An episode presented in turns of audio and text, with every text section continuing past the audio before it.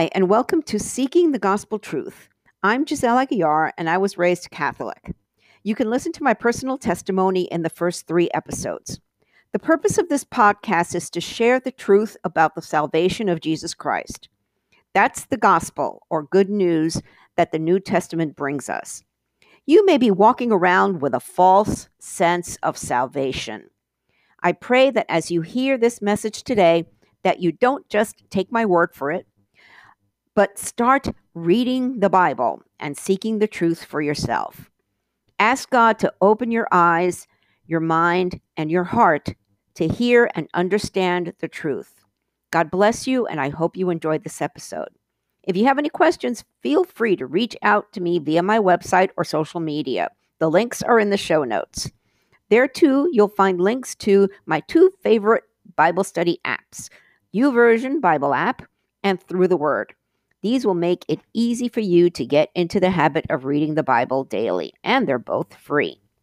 As Paul states in Romans chapter 10, verse 17, faith comes from hearing, that is, hearing the good news about Christ. The episode will begin after this short message.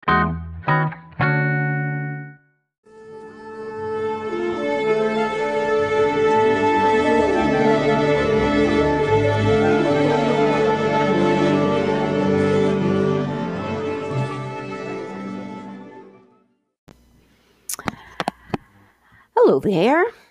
Today we're going to answer the question why did Jesus have to die? Jesus died a horrible death. And for what? He didn't do anything. He was sinless. He was innocent. But humankind was not. People were not. In the book of Isaiah, we read For since the world began, no ear has heard, no eye has seen a God like you who works for those who wait for him. You welcome those who gladly do good, who follow godly ways, but you have been very angry with us, for we are not godly. We are constant sinners. How can people like us be saved? We are all infected and impure with sin. When we display our righteous deeds, they are nothing but filthy rags. Like autumn leaves, we wither and fall and our sins sweep us away like the wind. That's in the book of Isaiah, chapter 64, verses 4 through 6. Over in Romans, in the New Testament, we, we find in chapter 5, verse 12, when Adam sinned, sin entered the world. Adam's sin brought death, so death spread to everyone, for everyone sinned. And in Romans chapter 6 verse 23, we learn, for the wages of sin is death, but the free gift of God is eternal life through Christ Jesus our Lord. Whether we like it or not, we are all sinners. Let's face it, we live in a fallen world. God gave us all free will. Then he gave us the Bible to show us what to do and what not to do. He only asked us to obey. Did we? No, no, we didn't. If you read the Old Testament after Moses got the Israelites out of slavery in Egypt, you learn that God kept telling them to obey, and they didn't.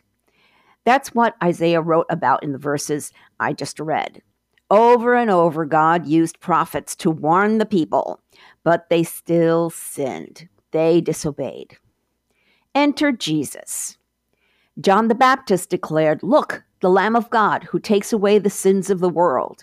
That's in John chapter 1, verse 29. As sinners, we are guilty. When someone commits a crime, the person is brought before a judge and a jury, and if found guilty, is sentenced. Imagine if that person's brother stepped up and said, I'm going to serve the sentence in the guilty person's place. First, no innocent person in their right mind would ever do that. I've seen where a relative would say they committed the crime when it was really the other person, but no, in this case, the person sentenced was guilty, and an innocent person steps up to redeem their sentence. Remember the game Monopoly? There you can get a get out of jail free card. Well, since the wages of sin is death, we are all facing a death sentence. But God loved us so much that he sacrificed his son to die in our place. Jesus became our get out of jail free card. And we don't deserve God's grace. Nuh uh, we don't. In Romans chapter 3, verses 23 to 24, we read, For everyone has sinned. We fall short of God's glorious standard. Yet God, in His grace, freely makes us right in His sight. He did this through Christ Jesus when He freed us from the penalty for our sins. Jesus' sacrifice covers all our sins. Jesus carried our sins away once and for all. Now, if purgatory exists, then Jesus died for nothing. Purgatory was invented by the Catholic Church leaders in the year 1247 at the Council of Lyon. When Jesus died on the cross, he defeated sin and death by rising after three days. He gave us a nonstop ticket to heaven. Nothing we can do physically will ever take the place of his dying for us. And we'll talk about um, in in a future podcast on uh, can you buy grace? Well, you can't, but I'll get into that and get into detail on that at a future podcast. So subscribe so you don't miss out. Let's talk about indulgences. I've mentioned it before in other podcasts. The Catholic Church used the idea of purgatory to raise money. And they still do in the form of masses for the dead. Um, back in Martin Luther's day, they were selling indulgences to um, pay for um, St. Peter's Basilica in Rome. And they used to, uh, the, the priests that used to go around selling indulgences said, used to say, when a coin in the coffer rings, a soul from purgatory springs. That's the lie the Catholic Church tells people to take their money. And this is what Martin Luther opposed. And I recently did another podcast on the Protestant Reformation and how that basically changed the world and is really the truth. A few years ago, when the Pope got on Twitter, he actually told people if they followed him, they would shorten, he would shorten their stay in purgatory. Now that's that's a form of an indulgence. You can't pray people into heaven if they didn't know Jesus before they died. In Ephesians chapter 2, verse 8 through 9, it reads, God saved you by his grace when you believed.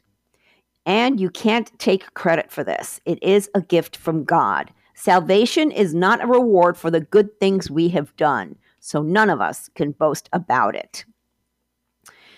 In the book of Acts, the Acts of the Apostles, verse 3, uh, I mean, I mean, sorry, chapter 3, verse 19, it says, Now repent of your sins and turn to God so that your sins may be wiped away. You inherit the kingdom of God and a place in heaven when you ask Jesus into your heart not because you memorized a catechism or you went to mass or you went to confession and told a priest and lied to a priest like I used to do. But um, it's way better to have salvation security than to constantly live in doubt, don't you think? If you want your sins purged, then ask Jesus into your heart. And you can do that right now by praying this prayer Dear Lord Jesus, I know I am a sinner. I believe you died for my sins. Right now, I turn from my sins and open the door of my heart and my life to you. I confess you as my personal Lord and Savior. Thank you, Jesus, for saving me. Amen in my blog article there's and there's a link in the show notes i have a couple of videos which are uh, deeper explanations about the in- invention and lie of purgatory and i highly suggest you go check them out oh my goal here is not for you to just go leave the church tomorrow but i want you to start thinking is am i saved? Do I have my ticket to heaven? Salvation security is the best thing that that somebody can have than than walk around in doubt and guilt. So I ask you, just think right now. And don't take my word for it. It's in the Gospels and it's in the letters, the, the, the epistles, the letters that Paul wrote, and James and John. It's all there in the Bible. So read the Bible. And I recommend two Bible apps that are really easy to use, and they're both free. One is called the Bible app, it's YouVersion. And the other one is uh, Through the Word. And it'll really help you understand the truth about the gospel, the gospel truth. That's why I'm here. Soli Deo Gloria.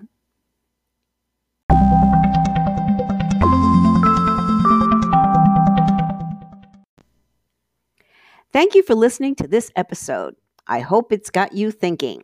Please feel free to follow me, and if you have any questions, contact me via my website, Facebook, Instagram, or Twitter. The links to my social profiles are in the show notes. I want to leave you with this prayer from Psalm 40, verse 16. Heavenly Father, may all who search for you be filled with joy and gladness in you. May those who love your salvation repeatedly shout, The Lord is great. Soli Deo Gloria. Only to God be the glory.